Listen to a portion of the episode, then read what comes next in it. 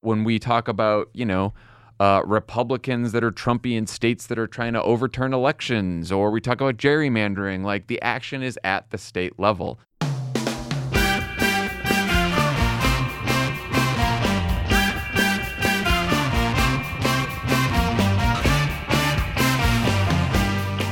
Welcome to How We Win.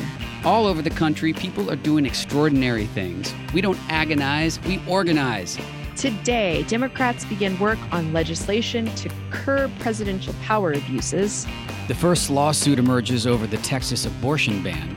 And the FDA is on track to approve vaccinations for five and up by October. Then joining us for our interview is Crooked Media founder and Pod Save America host Jon Favreau. We talk about the state of alternative media, the filibuster conundrum, and our Swing Left and Crooked Media collab No Off Years Fund to defend our trifecta in Virginia. All of that, woo, that's a lot, and reasons for hope. I'm Steve Pearson. And I'm Mariah Craven. And, and this, this, is how, how we win. win.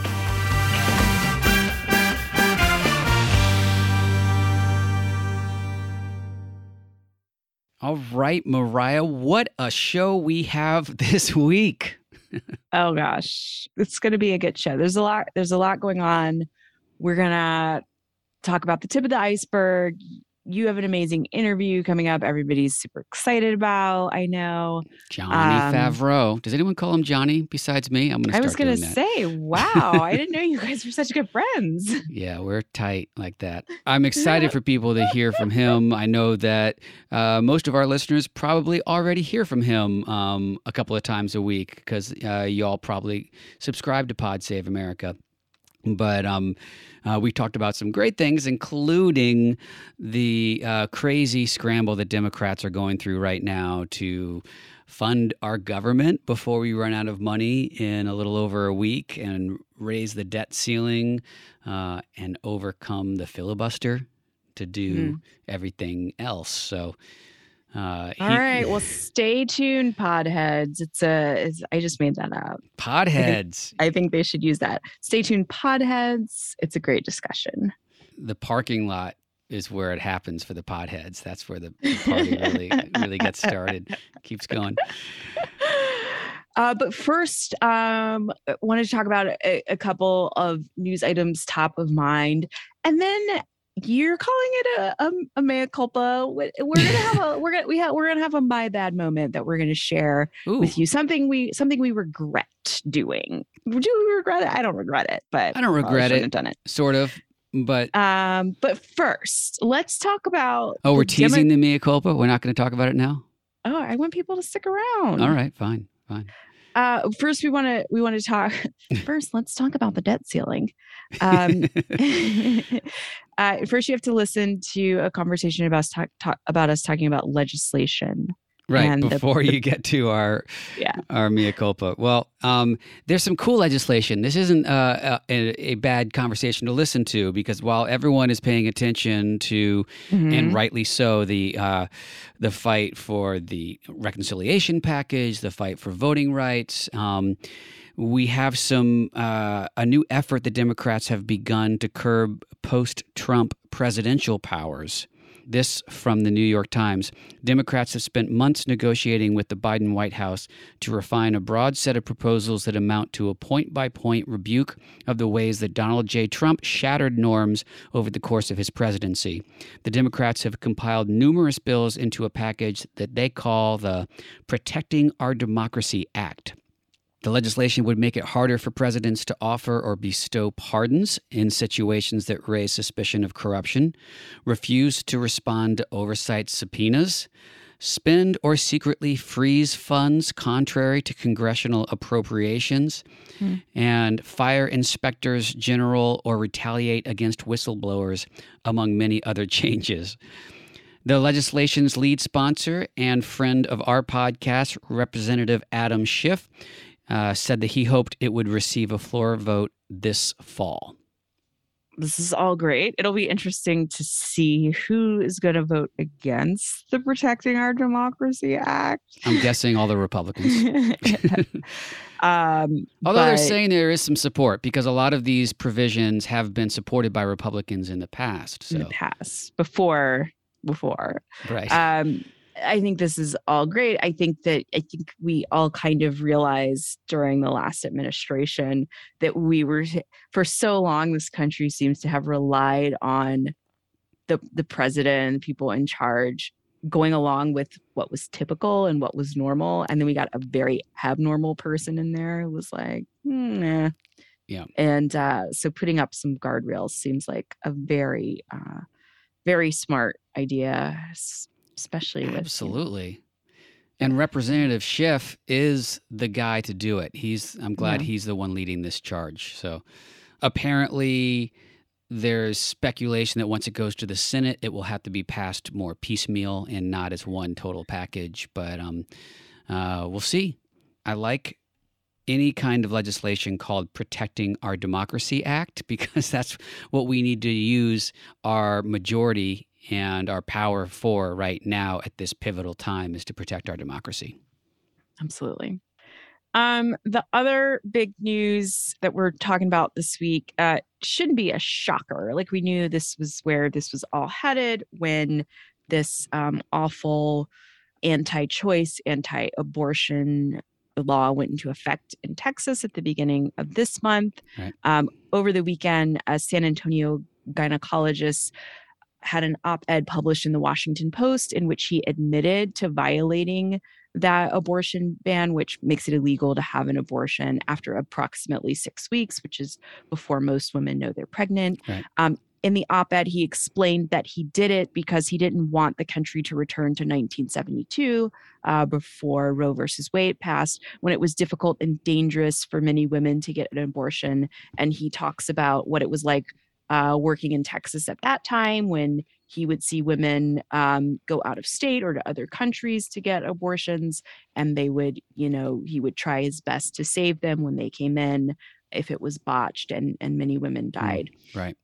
So, the other piece of this terrible law that the Supreme Court allowed to, to move forward was that anybody anywhere can sue anyone who is affiliated with a woman getting an abortion uh, here in Texas. Um, and then if they're if they prevail in their lawsuit, they get ten thousand dollars. So uh, the gynecologist Dr. Braid has since he published that op-ed been sued by a felon who is currently serving uh, an at-home federal sentence in Arkansas. Oh, so he doesn't he doesn't live here in Texas. He doesn't know the doctor or the woman who got the the abortion. But he wants his um, ten thousand dollars.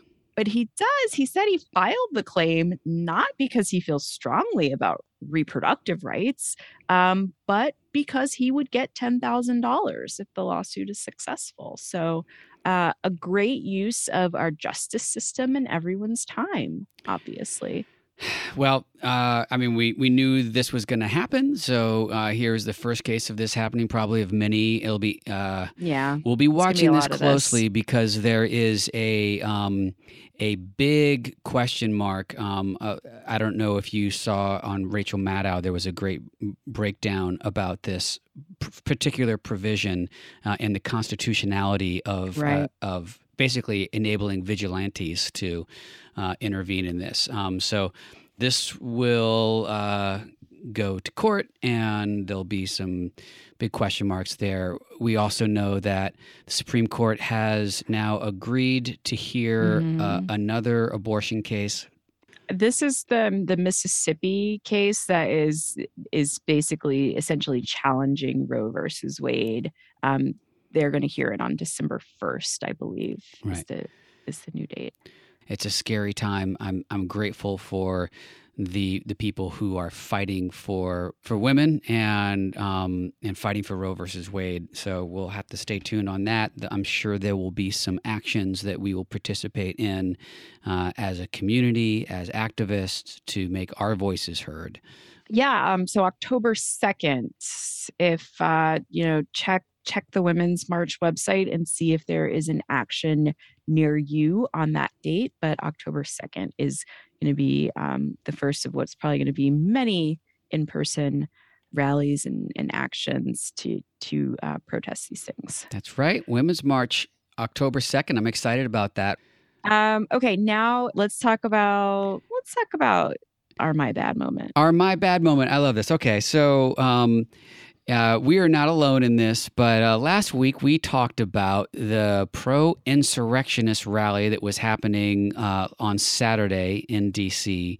And uh, for good reason, there was a lot of concern about violence. The Capitol Police put up barriers and um, and was worried that we would have some uh, more violent uprising like we had on January 6th. In fact, there is more press there than there were actual rally goers. There was only a couple hundred people there. And so, uh, you know, I feel kind of silly for, I don't feel silly. Well, maybe silly. I guess I do feel silly for for uh, amplifying it in any way. One takeaway for me, Mariah, is that um, it is very difficult as activists to get what we call earned media. And that's, you know, coverage for your cause or campaign that you get from press coming and covering it and putting it on the airwaves. That's what earned media is. And we try to get earned media when we do protests, when we, you know, march and and and do stuff like that and have rallies. And uh, what I have found is there has been a lot of action over the last four years by uh, these dedicated resistance uh, and now persistence members uh, with hundreds and hundreds and thousands of people that get very, very little media coverage. And then, of course, you have these dangerous, conspiracy spewing, racist, white nationalist rallies where there's just a handful of people there, and the press just converges on them. Um, I'm not saying that we shouldn't pay attention to wherever white nationalism rears its head, but um, I remember specifically being at a uh, rally, I forget which one it was I believe it was during the first impeachment uh, of Donald Trump, the mm-hmm. first one, because there were two impeachments, so it's hard to keep track. But for the first right. impeachment, uh, was this downtown LA? You were on top of a bus or something? Yes, exactly. Downtown yeah. LA, on top of a bus, there was you know at least a thousand, probably more, a couple of thousand people there, and um, there was one guy from Infowars with a bullhorn, and every single camera in the place, every news person was pointed at this one disruptor. One person. He didn't even have a, a second. Per- he couldn't find a wingman for his, uh, you know, bullshit at that rally, right? But no one was paying attention to the speakers. The media wasn't paying attention to the speakers. They weren't paying attention to the huge crowds. They were honed in on the crazy Infowars guy. So this is a problem, Mariah. Well, it's not our problem. I have no regrets because, uh, like, uh, I say, I say we keep taking to the streets, even if, even if the if the media is not paying attention. All this stuff goes on social media anyway. Yeah, and I would rather us not be saying horrifying things and waving tiki torches around and getting less coverage in the in the in the traditional media. Because guess what? I'm going to see it on Twitter anyway. That's a great point, and I don't mean to say that these efforts are in vain. And just because you don't get, you know, a primetime net network spot for your rally doesn't mean that it's not reaching lawmakers and uh, and the people aren't paying attention to it. It does. Every everything we do uh, makes a does make a difference. Um, and social media, uh, you know, is a great place to blast those out if the mainstream media is not covering it. Absolutely. All right, let's talk about this week's hero of the week. My heroes this week are um, the the gymnasts who went to Capitol Hill and testified in the Senate hearing on mm. the FBI investigation into Larry Nassar, who abused and assaulted a live gymnast. Um, the the women who reported it were not heard or followed up with appropriately for a very long time. And uh, the horror that these women went through and then were willing to speak about it publicly yeah. so that our criminal justice system is held accountable for this um, and the people who allowed the abuse to go on for so long. Uh, can you imagine speaking up and speaking to FBI and no one does anything? Uh, that just must be such a nightmare. And to be willing to talk about that publicly is so brave. And in a week, in a month where it feels like we're rolling back the clock on progress for women, um, this meant a lot. So those are my heroes of the week. I think it was uh, Simone Biles, Aly Raisman, McKayla Maroney, Maggie Nichols, um, were I believe the, the all the women who testified this week incredible heroes, incredible role models. Uh, brave for anyone to uh, step forward and tell their story and hold mm. people accountable, like you said, hold the FBI accountable, who uh, really did nothing with the information that they uh, gave them, almost willfully uh, inactive on that. And um, so brave for anyone to do that, but especially for people who are so much in the public eye and are so oh, looked yeah. up to, uh, like these um, uh, American gymnasts. So uh, they are heroes in so many ways, and I'm glad you highlighted them today. So um, we're changing up the format a little bit, a little. Yeah, yeah, that's right. Shake it up because um, you know we want to have a chance to talk about our uh, reasons for hope and maybe bring some more people into that conversation too and hear from you all um, what your reasons for hope are. So, we're going to move our reasons for hope segment to after the interview. Uh, we hope you'll stick around for that and and hear what is giving us hope this week, and uh, and of course share share your reasons for hope with us. You know, you can email us at podcast at swingleft.org, or you know tweet at us or, or wherever you want to do that, and we'll read it on the show. Um, so, but for this week, we're going to um, do that after the interview. And right now, we'll go straight to our to do list.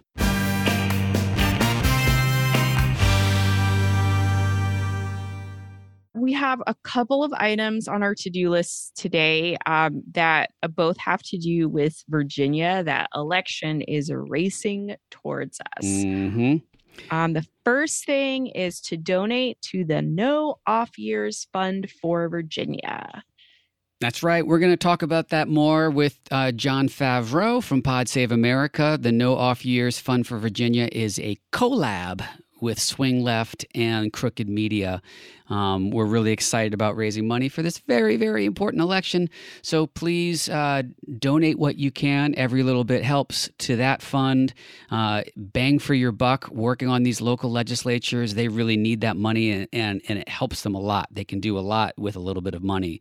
So um, consider donating to that. And of course, sign up to volunteer in Virginia, mm-hmm. swingleft.org slash uh, VA, or just go to the swingleft.org page and find our Virginia resources to phone bank.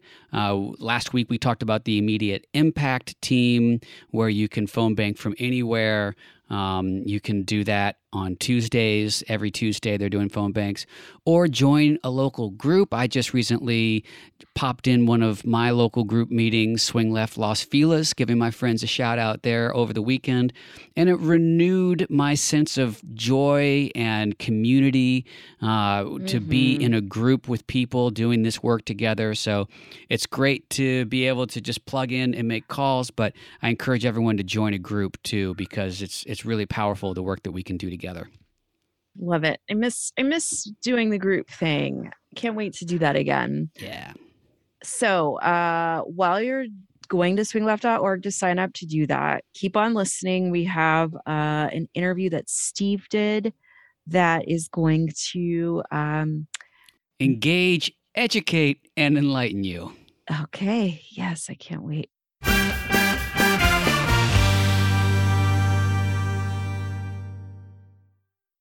Jon Favreau is the founder of Crooked Media, host of Pod Save America, and former director of speechwriting and assistant to President Obama. We really don't need to intro him, though, because if you listen to us, you probably already listened to him. Jon, thanks so much for being here. Thanks for having me, Steve. So, we don't get to hear a lot about your story. Um, you usually talk about other people and things that are happening. So, I, I want to hear about your origin story. But before we do that, I want to give you some props and this isn't necessarily a, like butter you up, you know, kind of thing. If that works, that's fine. Sure, I'll take it, whatever it is. um, we uh, I, I do a lot of or I did a lot of launching of canvases with surrogates and stuff like that and and you and Jon Lovett came down to Orange County at an event that. yeah at an event and this was 2018 for the primaries not even the actual midterms but for the primaries and um, and what usually happens for people listening is you get a great surrogate, someone that everyone's excited to see, and they pump up the crowd and thank them for canvassing, uh, and then they split or or we give them like a, a surrogate size stack of houses to go knock on doors, right? you know. Um, but you two went out and did a huge packet. We're out for hours knocking on doors, and it just really, really impressed me that you you all had that kind of commitment. I mean, you could have done that and shot some video and used that for a package and been done with it. But you really wanted to well, have that would those... have been lame. it would have been lame. look, look, we wanted to be competitive about it. We we got the packet. We wanted to get through the packet. We didn't want to get a special sized packet. well, I, I think I think also it's just you know the two of us have both been on campaigns, and I mean I started as an intern on campaigns and then a press assistant on campaigns, and when it came time to uh, when it came close to the election and it was a couple months out and people knocked on doors, like everyone on the staff went and knocked on doors, you know, not just the, the field organizers. And right. that's sort of the tradition that I learned being on a campaign. So that'll stay with me for life. Uh, well, it was awesome. It was very impressive, and um, and there is a question in there somewhere. It it leads to your origin story. Like, what mm-hmm. do you remember the first campaign that you worked on? What it was like to go knock on that first set of doors? What what propelled yeah. you into action? I do remember the first. I, I worked on. I volunteered on Jeanne Shaheen's 2002 Senate race in New Hampshire. Okay. Uh, and the reason I did that is I had uh, the semester before I was a uh, I was at Holy Cross College in Massachusetts, in Worcester, Massachusetts, and I interned in John Kerry's Senate office in D.C. And so I was the press assistant in the Senate, or I was the press intern in the Senate office, and I had such a great time there. And it was it was a time where John Kerry was getting ready to announce that he was going to run for president in 2004, mm-hmm. and I really decided that I wanted to be on the Kerry campaign when I graduated. Um, but for that summer, um, Kerry's communications director hooked me up with an internship on the Shaheen campaign, and so I would drive up to Manchester. I, I lived in North Reading, Massachusetts, uh, which is just north of Boston, and I would just drive up to Manchester every day, and I would intern on the Shaheen campaign, um, and it was a lot of fun. did you take to knocking on doors right away? Was it something that you were nervous I about? Did, so I did take to it partly because so when I was in high school, one of the jobs I had, one of the high school jobs I had, I was a uh, telemarketer oh. for newspapers all over New England. That was you. That, yeah, right. I wasn't in New England, but well, well, so like just the level of rejection you get when you are trying to sell people newspapers um, is is it's such a high level that it does once you once you go through that for a couple summers, it's like if someone's going to slam the door on you when you're knocking on the door uh, canvassing, it's not a big deal. Yeah, nice. Well, I want to talk about your podcast's evolution too, and what Crooked Media has done. Um, you launched a podcast uh, right when political podcasts were first becoming big deals with um, keeping at 1600 which, and this is a rough timeline that you can correct for me, but that eventually became Pod Save America, which gave birth to Crooked Media. Um, mm-hmm. I'm sure it's safe to say that you exceeded your expectations, but what were your goals when you first started with that podcast? Yeah, I mean, originally, uh, John and, and and Tommy and Dan and I thought that the podcast, the Keep It at 1600 podcast, was going to be like a hobby because we assumed wrongly that Hillary Clinton would win in 2016, mm. and uh, we all had other jobs at the time. And uh, the only reason that we ended up doing a podcast is we sort of fell into it because uh, Bill Simmons, who runs The Ringer, um, they were branching from sports into they wanted to have some politics content. And they said, "Oh, would you?" He said, "Would you guys be?" In-? I just moved to LA said, "Oh, would you guys be interested in doing a podcast about the election, covering the 2016 election?" And I, except for Bill's podcast, I really hadn't listened to a lot of podcasts at that point. Hmm. Um, but uh, Dan and I said, "Sure." We both started doing it, and then and John and Tommy jumped in, and um, and then once Trump won, you know, John and Tommy and I had had discussions prior to 2016 when we left the White House about wouldn't it be cool to start a progressive media company mm. um, because we don't have enough of them, or the ones that have been out there, you know, weren't really that effective, or you know, you have someplace like MSNBC that has a lot of, you know, fantastic sort of progressive hosts but they still don't sort of urge people to get involved and take action about the news that they're seeing every day. Yeah. And so you see a lot of bad news and you're not exactly sure what to do about it. And we thought if we had a progressive media company that sort of mixed media with political activism, that would be something new and also something needed. Uh, and then once Trump won, we're like, well, now it's needed more than ever. And since we already had this podcast, we thought, well, let's, you know, the, the progressive media company we would have built in 2013, 2014 might not have been a podcast company, but since now we all had experience with podcasts, and we also realized that the format of a podcast was sort of the antithesis of what you get on cable news, right? Which is all sound bites on cable news, and right. then you cut to a commercial, and there's a bunch of people yelling in boxes, and you know it doesn't really work out that well. And on a podcast, you just you know it's a longer format and you can have a more interesting, nuanced, substantive conversation. And we didn't want to have a bunch of like screaming talking heads. And so that just worked for us. So we, we, uh, started Pod Save America and we started Crooked Media. And our, our goal from the beginning was to broaden both the number and types of podcasts that we did to have a diverse range of voices on all these different podcasts, cover a diverse range of issues, um, you know, related to news and politics, and of course now we're beyond that too. So um, yeah, it's it, it, it has turned into something much bigger than I think any of us thought when we started it, but we're um, we're really proud of it and really happy about it.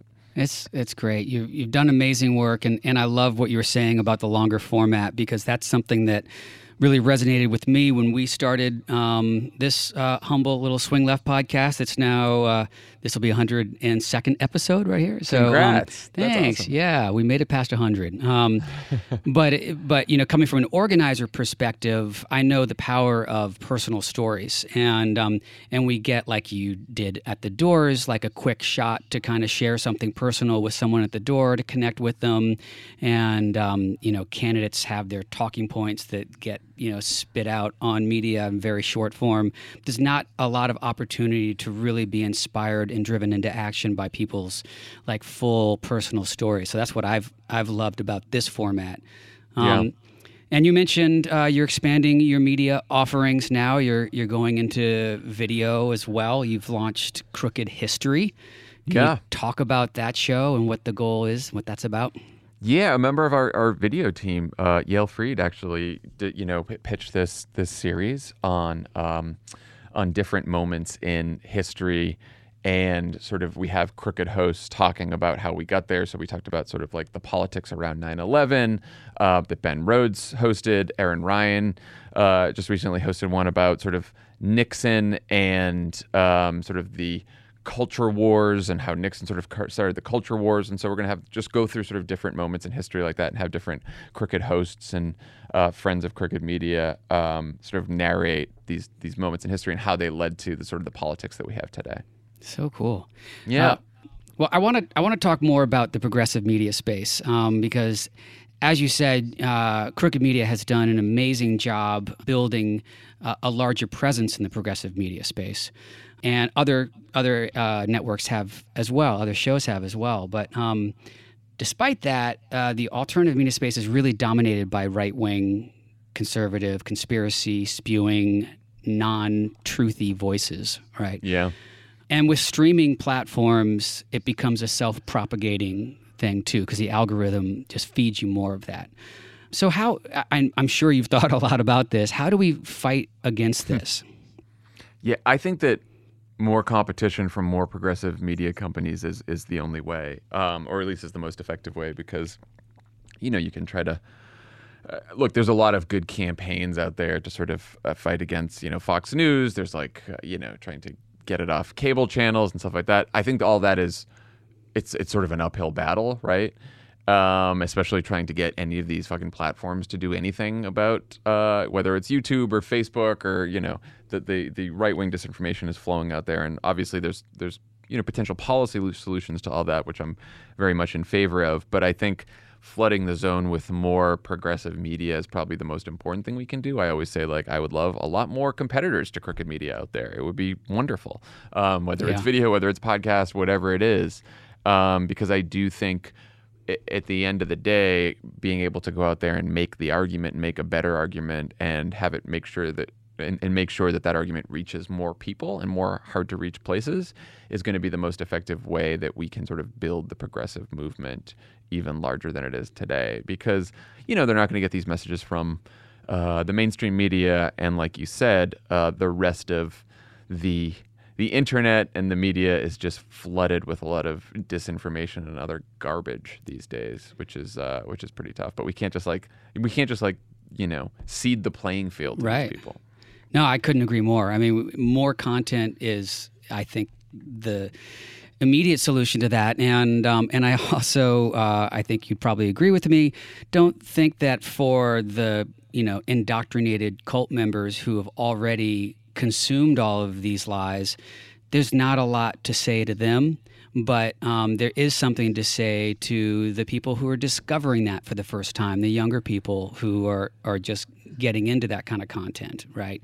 Yeah, I think that's what a lot of it, it's easy to get wrong to think that um, there aren't a lot of persuadable uh, people out there, right? And obviously, as an organizer, you know that that couldn't be further from the truth. of course, like most of the electorate is not that engaged, not intensely partisan, and the more t- you talk to people, the more you realize that. I mean, one example of sort of why you know the right is so much better at this uh, I was talking to um, Stephanie Valencia on on Pod Save America, and uh, she runs Equis Research, uh, which does polling among Latino communities and sort of organizing in that in those communities as well. And she was telling me this anecdote that at the end of the 2020 uh, presidential, I think progressive groups, liberal donors, progressive donors, rich donors, poured like $14 million into South Florida to buy a bunch of ads uh, television ads in like right. the last week of the race. Didn't do much. Doesn't do much when you pour that much money in at the last week of the race to buy a bunch of ads.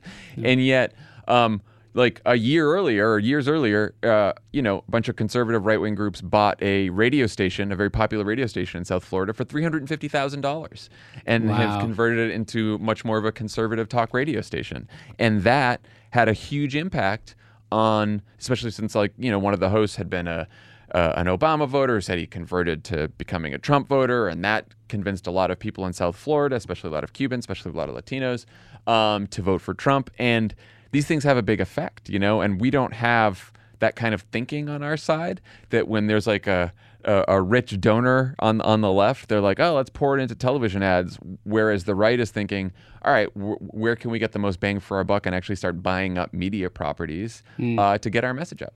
Yeah, I think we're way too reactive all the time, and we're never really looking ahead and playing the long game um, like we should be in, in right. all areas of politics, frankly. But for sure, certainly in media, and uh, you know, you can't. W- but think of uh, the Lincoln Project and all, yeah. all, the money they spent making great videos that uh, all of us progressives really loved to watch, but changed exactly zero minds about the election. Yeah, RTs don't get votes, you know. right. um, well, let's talk a little bit about our government right now, if you don't sure. mind. I want to get your take on some stuff because both houses of Congress are now in session and they are busy um, Dems are working on the reconciliation package for Biden's Build Back Better plan. Uh, while we have a little over a week before government shutdown and we run out of money and need to raise the debt ceiling, the Senate parliamentarian, if I said that right, that's a tongue mm-hmm. twister, has put the kibosh on including a pathway to citizenship for immigrants in in the reconciliation. Dems are also trying to pass a new compromised version of voting rights legislation. Um, you've been vocal about this, but it seems like none of this actually happens without a reform of the filibuster.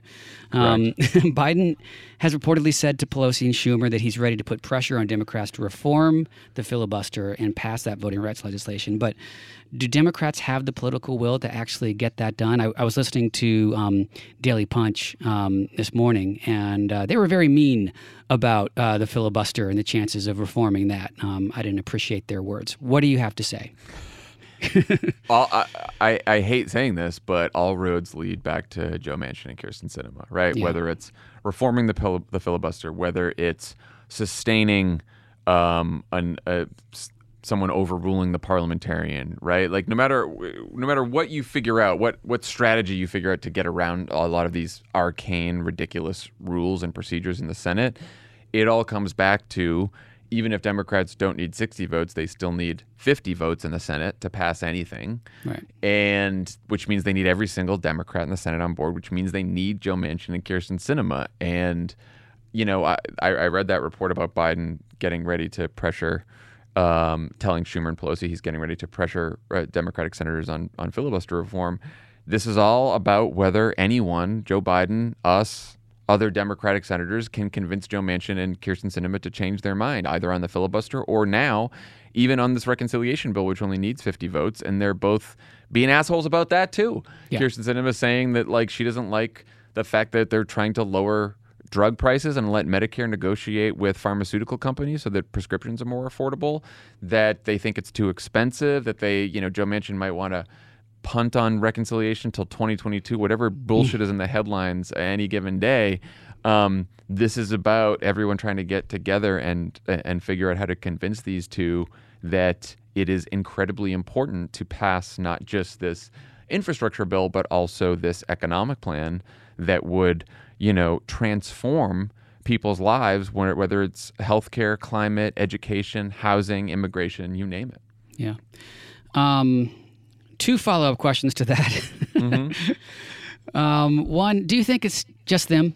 Do you think it's? Uh, I mean, it's it's probably easy for some more moderate Dems to hide behind how vocal they are, but are there some other Dems that we need to worry about?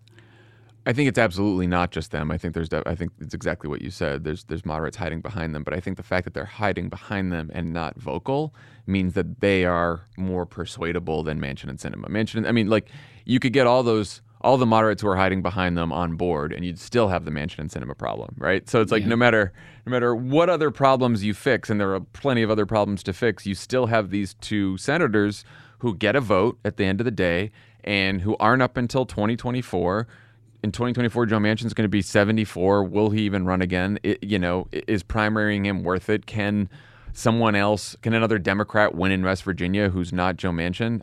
I don't know. It's hard to see. Kyrsten Sinema, I think, is another situation. I, look, um, you can be a moderate and win in Arizona and still not be as big of an asshole as Kristen Kyrsten Sinema is on the filibuster or prescription drugs or anything else. Mark Kelly is a moderate. He yeah. won in Arizona. He's not pulling this shit on the filibuster. He's not pulling this shit on the reconciliation bill or prescription drug reform. So I don't necessarily understand why Kyrsten Sinema thinks that she is sort of um, she can just do this without any cost because I do think that you could see a primary challenge being mounted to her in 2024. Not even necessarily from the left, just someone who is willing to make the Senate work, uh, unlike unlike she would. So, but again, like I said, the the, the tough truth here is that it all comes back to those two and and, and trying to change their minds.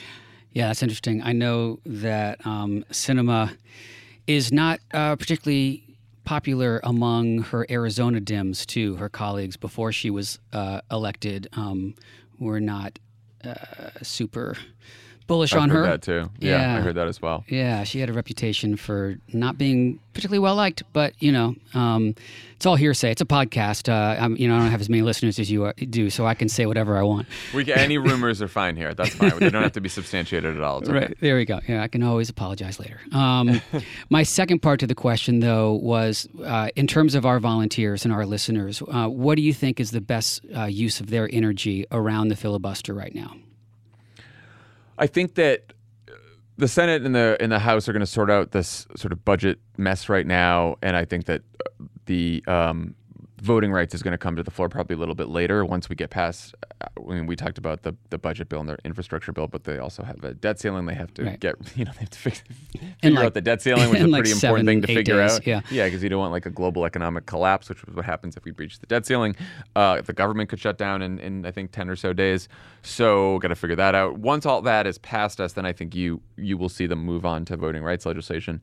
Look, we now have a compromise bill that Joe Manchin himself worked out. Mm-hmm. So I know Joe Manchin is like out on his never-ending quest to get ten Republicans on board uh, to pass the voting rights bill. I do not think he will be successful. I think everyone knows he won't be successful, except for maybe Joe Manchin. So the question is, what happens when Joe Manchin is not successful getting ten Republicans? And then I think you have. I think when when that comes to the floor, when we know this is happening, I think that's when pressure on Congress, pressure on Joe Manchin, pressure on Kyrsten Sinema and others to whether it's reform the filibuster for good or reform the filibuster only for voting rights is going to be really important. Um, can I promise that more pressure will get it done? No, of course not. But I think uh, I heard a promise. Minus... I heard a promise in there. Yeah, all right. I heard was we I all, promise. I can edit might, that too. You can edit it out. Yeah, we uh, Jon Favreau promised. Uh, we can all, you know, we, we should all go down fighting. That that goes for us. That goes for yeah. for Joe Biden. That goes for everyone else. Um, and I do think that's probably the uh, the best strategy in the short term. Well, great. Well, um, so in the meantime, before we start pressuring them on the filibuster, we've got some work to do on Virginia. Mm-hmm. And um, Crooked uh, has been an incredible partner with Swing Left, and I I know uh, for sure uh, since i am kind of an OG Swing Left guy. Started volunteering when it first yeah, launched, that's right. and um, it, Swing Left would not have had the reach that it, it, has if it wasn't for its partnership and the amplification that you all gave it early on. So I, I am very uh, grateful to all the work that you've done in the partnership with Swing Left. Um, you're doing it again now with our uh, No Off Years Fund collaboration for Virginia. Can you talk about that uh, that fund and the stakes for Virginia right now, and why everyone should donate and volunteer in Virginia? Absolutely. And, and let me just say, you guys have been a fantastic partner as well. And, you know, one of the most common questions we get, whether it's from people online or it shows that we used to do back in the, in the old times, uh, is how can I help? What can I do? Where can I give? And it has been wonderful to have a partner in Swing Left where we can direct people to.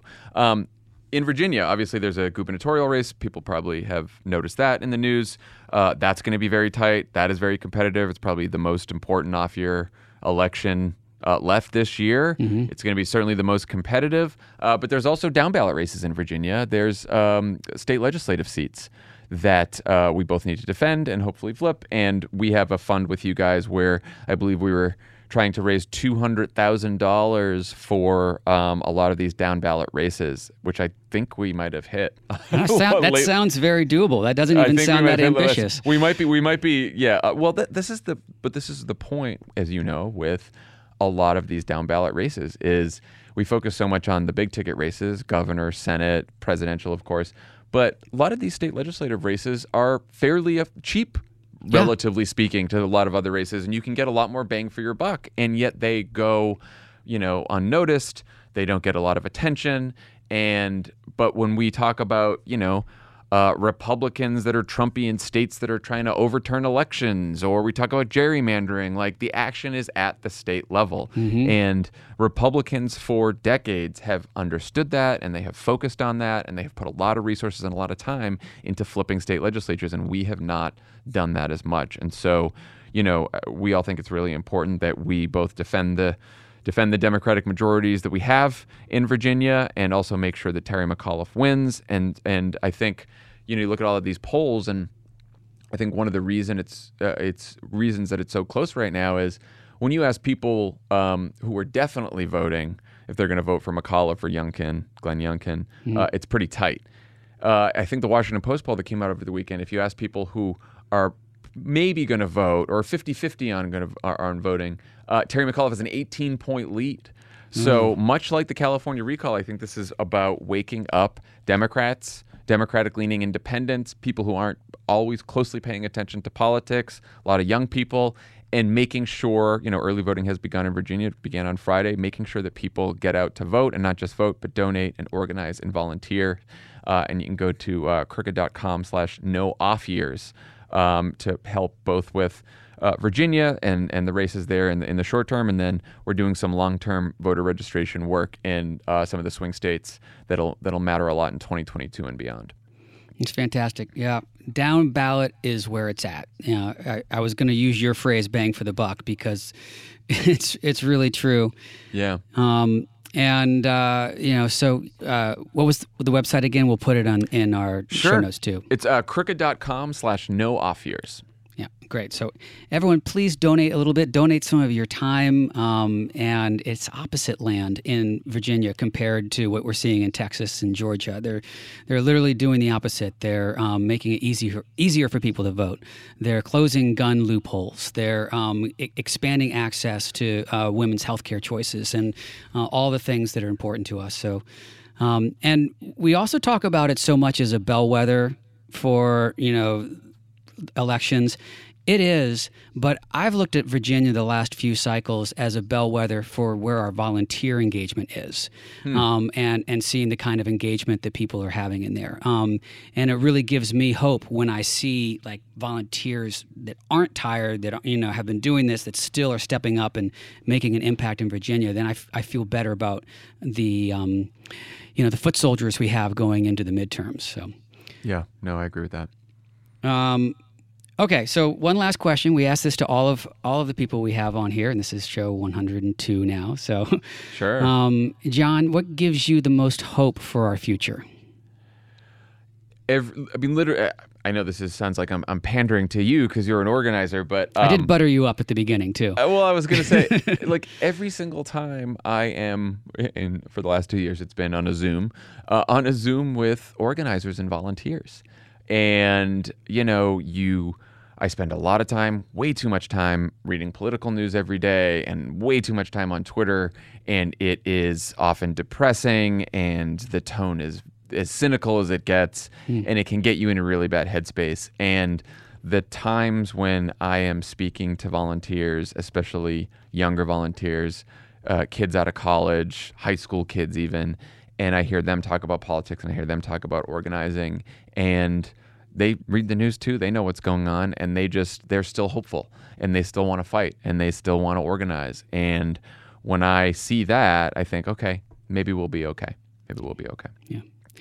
It's because they're so young. But I appreciate this sentiment. That's right. that is correct.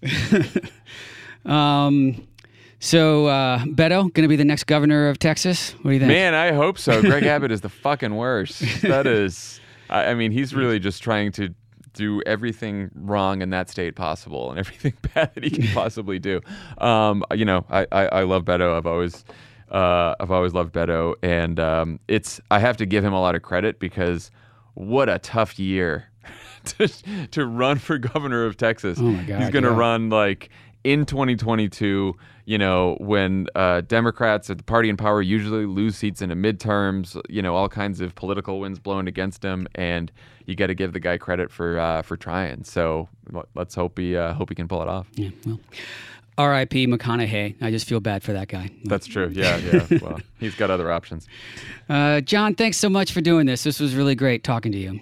Thanks for having me, Steve. Appreciate it.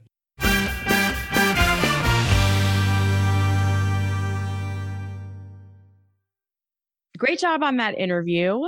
I feel motivated. I'm ready. I'm ready to to donate to no off years.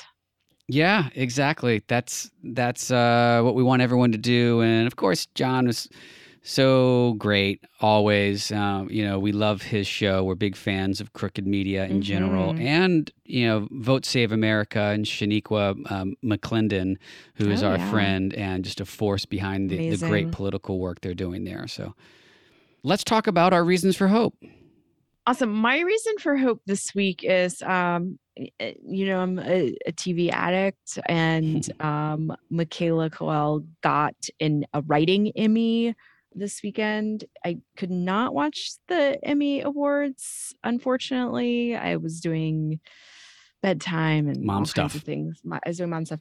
Um, so it'll be a minute before I get to watch things in real time again, I think. But um, uh, this show that she won an Emmy for, I May Destroy You, it is amazing. There is so much content out there. And when you have something that is really special and unique and diverse and makes you feel something, I think that should be honored. She was snubbed earlier this year. Um, so this is well deserved. And she had listened to her acceptance speech you know it's aimed at, at writers i'm a writer and so i felt it but it mm-hmm. i would mm-hmm. feel it if i wasn't so congratulations to her uh, and i'm so appreciative that she made such a powerful beautiful show that made me feel seen and heard. That's a great reason for hope. And um, I did watch the Emmys. I was inspired by a lot of the shows and people who were recognized on there. I thought yeah. overall, though, the broadcast was kind of meh. So, yeah. um, you know, it's still it's still weird the the hybrid like you yeah. know coronavirus restrictions and stuff like that. It's you know, but um, are you a Ted Lasso super fan? Oh boy. I guess I guess we can go down that thing. I think I feel like you fall people who have seen it fall into two categories. It was fine. And oh my god. Ted, I can't I can't live until the next episode comes out. I think Ted Lasso, I I know that uh, that they've arrived at a moment when people really needed uh, mm-hmm. something uplifting, something Absolutely. hopeful, and and they really have delivered on that. And um, I'm grateful for that. And they talk about mental health, and um, and that's the, uh, something that they're exploring more this season, which we all need to be talking about all the time because we are at a mental health crisis in our country right now. Um, so I'm grateful for all that, and I do like the show. And I just saw the most recent episode, which was actually really great. So I'm a fan of it, but I'm not. I'm not like the this is the greatest show ever um, kind of thing. But to me, Breaking Bad remains the greatest show in the history of television. So, oh, very interesting. There's my my thing. But, uh, um, okay, so tell so that I I love all that information. We digress. Um, now, I, now I want to hear about your reasons for hope. My reason for hope is um, that the FDA is on track to approve vaccinations for five year olds and up by October. And um, I want to encourage people if you uh, missed our interview with Dr. Rhea Boyd from mm-hmm. a few weeks back, you know, it was great. It was great. She was great, and it's still really relevant. Um, I think it's important that as we move forward in our lives, we look at what this new normal is going to look like and not expect to go back to where things were pre coronavirus, right? right. Um, masks are going to be a normal part of our lives for a long time. You know, some kind of social distancing, better air systems, but certainly for people who have younger kids, it's been very, very difficult for them. I have a lot of friends who have younger kids. You, of course, have a one year old who is not eligible for a vaccine just yet. Mm-hmm. But um, this is going to, uh, you know, reduce a lot of consternation and worry for families who don't know quite what to do when they're not able to vaccinate their younger kids. And so I'm that, that brings me some hope that as we move into the new normal, more people are able to um, resume something, you know, something like what they were doing before in their lives. It's a lukewarm um, reason for hope because we're still in, in, in a tough spot with this, but it's it's progress. No, it's a beautiful reason for hope. It's it's scary to have a, a little one out here um, right now. So very hopeful that uh, that children, small children, will get protected soon and and get to enjoy a little bit more of the world. Exactly.